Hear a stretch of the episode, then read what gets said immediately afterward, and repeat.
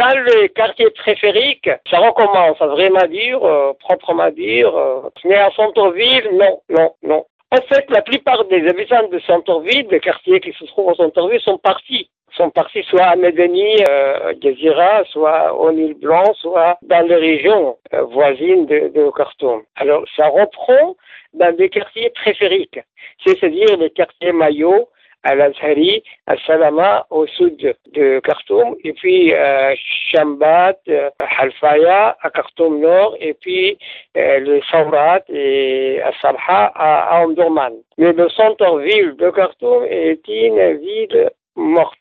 Il n'y a que des soldats, de chars blindés, de véhicules militaires. Salah, dimanche, vous vous êtes rendu dans le centre de Khartoum.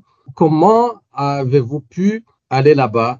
Oui, je suis allé en, en transport en commun, parce que ça commence à reprendre le transport en commun, mais pas comme avant. Mais quand même, il y a des, des minibus et, qui circulent. Est-ce que c'est une forme de résilience des habitants de, de Khartoum malgré l'insécurité?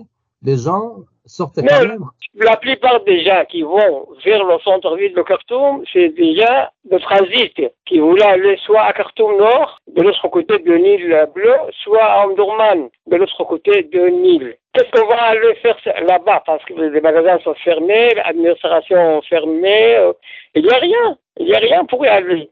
Alors, ce sont des passants, des gens qui passent. En fait, il y a des gens qui vont en centre-ville, mais ce sont des gens qui ramassent ce qui reste des, des pillages, parce que les, les pilleurs d'origine n'ont pas pris tout. Alors, il y a des gamins, des gens qui vont pour ramasser euh, quelque chose tombé par là, par ici. Mais c'est possible.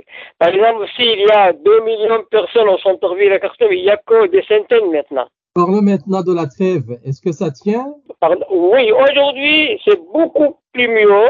Il y avait presque pas de, de violation. Euh, mes, mes amis dans les différents quartiers de Khartoum, on disait tous que c'était calme. La L'Antonov s'est envolée le matin à 6h30, euh, mais elle a fait euh, des tournées de reconnaissance.